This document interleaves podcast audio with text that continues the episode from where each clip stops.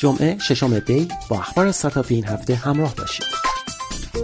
چهارشنبه عصر نشست خبری ادغام دو شرکت ریحون و چیلیوری در هتل نیلو تهران با حضور علیرضا صادقیان مؤسس هلدینگ کسب و کار نوین ایرانیان بابک کبیری مدیرعامل ریحون محمود رضا خواجه نصیری مدیرعامل شرکت تامین سرمایه تمدن و علی سمساریلر مدیرعامل سراوا برگزار شد. صادقیان در این مراسم گفت هدف ما این بود که با همکار شدن و حذف رقابت برای دریافت رتبه دوم جهشی به سوی رتبه اول داشته باشیم.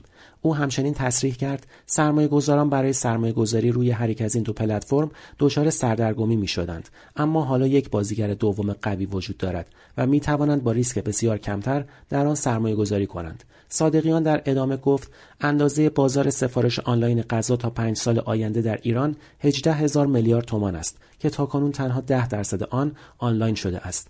به گفته صادقیان چیلیوری قصد ورود به حوزه های دیگر این صنعت را نیز دارد. علی سمساریلر در این مراسم با اشاره به بود علمی امنی و اینکه در شرایط کنونی اقتصاد این بهترین استراتژی برای بهرهوری از سرمایه محدود موجود برای استارتاپ در کشور و جلوگیری از اتلاف منابع بوده گفت پس از این ادغام حالا تعداد کاربران پلتفرم آینده 60 درصد افزایش پیدا می کند سمساریلر ادامه داد گفته می شود استارتاپ ها زیانده هستند اما سودی که در این عرصه نهفته کپیتال گین بوده که نیازمند نگاه به سرمایه گذاری بلند مدت است. سمساریلر گفت مهمترین اصل برای این ادغام نخست اعتماد طرفین به یکدیگر بود و این پروسه بیش از نه ماه پیاپی به طول انجامی تا به سرانجام رسید. خواجه نصیری در این مراسم گفت صندوق تمدن بزرگترین صندوق جسورانه کشور است و امیدوارم پس از این اتفاق مفهوم ادغام به درستی در ایران جا بیفتد. در این مراسم اصحاب رسانه در مورد رضا حیدری مؤسس ریحون سوال کردند که مدیرعامل سراوا اشاره کرد شرکت سراوا روی شخص کارآفرین سرمایه گذاری می کند و آقای حیدری با خواست خود برای راه اندازی استارتاپ سر میز از ریحون جدا شد و سهامش را واگذار کرد.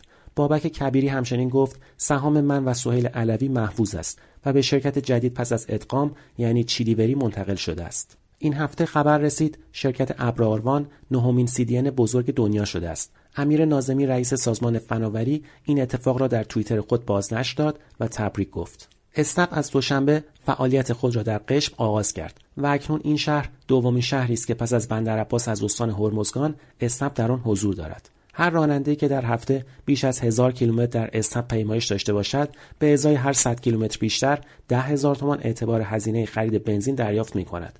در حالی که اخیرا اتحادیه فناوران رایانه تهران خبر از آغاز همکاری با اسنپ را داده بود رئیس این اتحادیه دوشنبه گفت کافینت ها با اسنپ قرارداد امضا نکنند. قرار بود کافینت ها ثبت نام رانندگان را برای شرکت اسنپ انجام دهند. حالا این اتحادیه می‌گوید قرارداد اسنپ به ضرر کافینت ها تمام می شود چهارشنبه اسنپ خبر داد پس از چند سال فعالیت در حوزه حمل و نقل اینترنتی حالا در حال بررسی سازوکار سرویس هوایی است. اسنپ به این منظور کلیپی هم منتشر کرده که در آن هواپیمای ملخی با لوگوی این شرکت در آن نمایش داده می شود این هفته سردار وحید مجید رئیس پلیس فتای ناجا از شرکت اسنپ بازدید کرد. سهشنبه تپسی نیز خبر داد رانندگانی که در طول یک هفته بیش از هزار کیلومتر معادل 70 لیتر سقف سهمیه تعیین شده توسط وزارت کشور در تپسی پیمایش داشته باشند به ازای هر 100 کیلومتر مازاد بر هزار کیلومتر 15 هزار تومان از تپسی هزینه بنزین دریافت می کنند. دوشنبه صبح زاروهی باتویان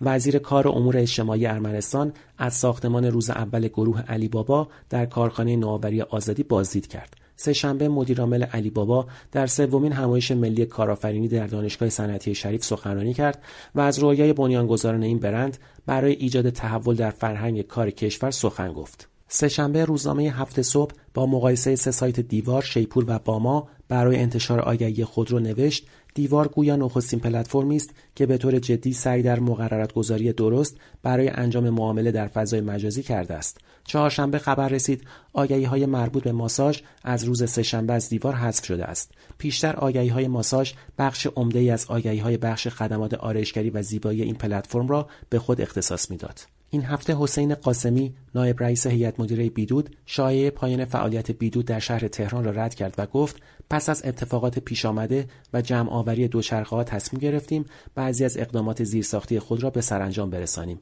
و با قدرت باز خواهیم گشت. سهشنبه آیتی ایران نوشت به دنبال افزایش فشارها از سوی دولت آمریکا و درخواست مسئولان این کشور برای توقف فعالیت تیک تاک به نظر می‌رسد شرکت بایت دنس که مالکیت تیک تاک را در اختیار دارد برای رهایی از این فشارها انتقال مقر خود به خارج از چین را در دستور کار قرار داده و در بین گزینه ها مالزی محتمل است. تیک تاک توانسته به محبوبیت خیره کننده در دنیا دست یابد.